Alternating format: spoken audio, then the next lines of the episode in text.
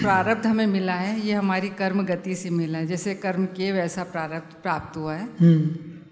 तो इसमें ईश्वर का क्या रोल रहता है? या ईश्वर किस तरह इसमें भगवान प्रारब्ध की- को बदलते हैं? भगवान भगवान प्रारब्ध बदली नहीं कर सकते।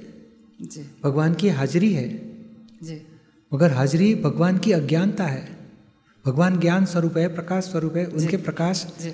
जैसे ये लाइट है प्रकाश। तो कैमरा में रिकॉर्डिंग हो सकता है कि नहीं? और वही फ़िल्म तैयार हो गई तो थिएटर में देखो पीछे कार्बन आर्क है उसमें लाइट प्रकट होती है और स्क्रीन पे हम पिक्चर देख सकते हैं। तो लाइट की प्रेजेंस से चार्ज भी होता है लाइट की प्रेजेंस से डिस्चार्ज भी होता है। लाइट की अज्ञानता है। नहीं प्रारब्ध को ईश्वर बदलते हैं या नहीं बदलते। नहीं बदलते? प्रारब्ध ईश्वर को भी भुगतना पड़ता है। कृष्ण भगवान महावीर भगवान सबको भुगतना पड़ा।